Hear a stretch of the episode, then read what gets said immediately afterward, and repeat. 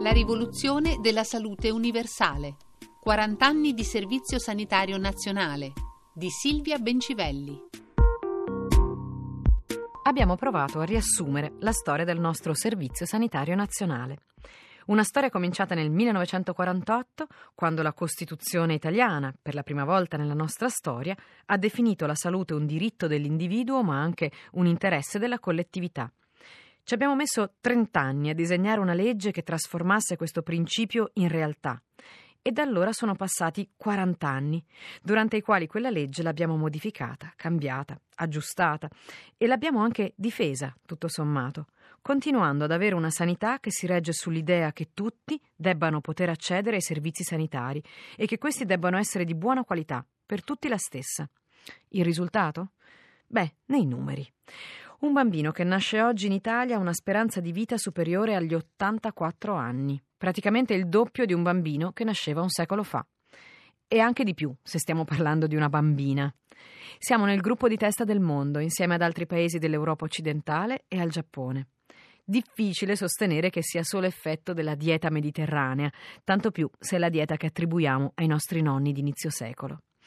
Nasciamo quasi sempre sani, abbiamo una mortalità infantile tra le più basse al mondo e in media viviamo in buona salute e godendoci la vita fino ai 60 anni. Tutti questi numeri stanno addirittura migliorando, sono persino calati gli incidenti stradali. Sì, è vero, stiamo ingrassando e stanno ingrassando anche i nostri bambini, ma questo tutto sommato meno che altrove. Fumiamo, ma di nuovo meno della media europea non siano queste buone ragioni per continuare a fumare e a mangiare di più di quanto non ci serva comunque.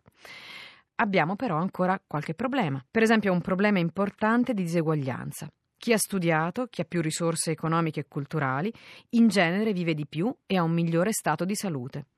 Continua a esserci una grande disparità tra nord e sud del paese. L'assistenza sanitaria al sud continua a essere peggiore. Il record della longevità, per dire, va alla provincia di Trento, mentre il minimo della speranza di vita, che comunque è intorno agli 80 anni, va alla regione Campania. Le cose stanno migliorando, ma non dovremmo essere qui a dirlo ancora, nel 2018.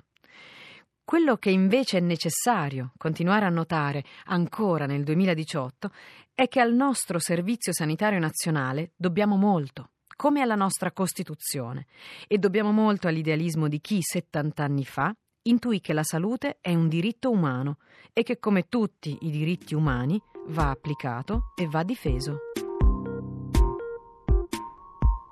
La rivoluzione della salute universale. 40 anni di servizio sanitario nazionale di Silvia Bencivelli.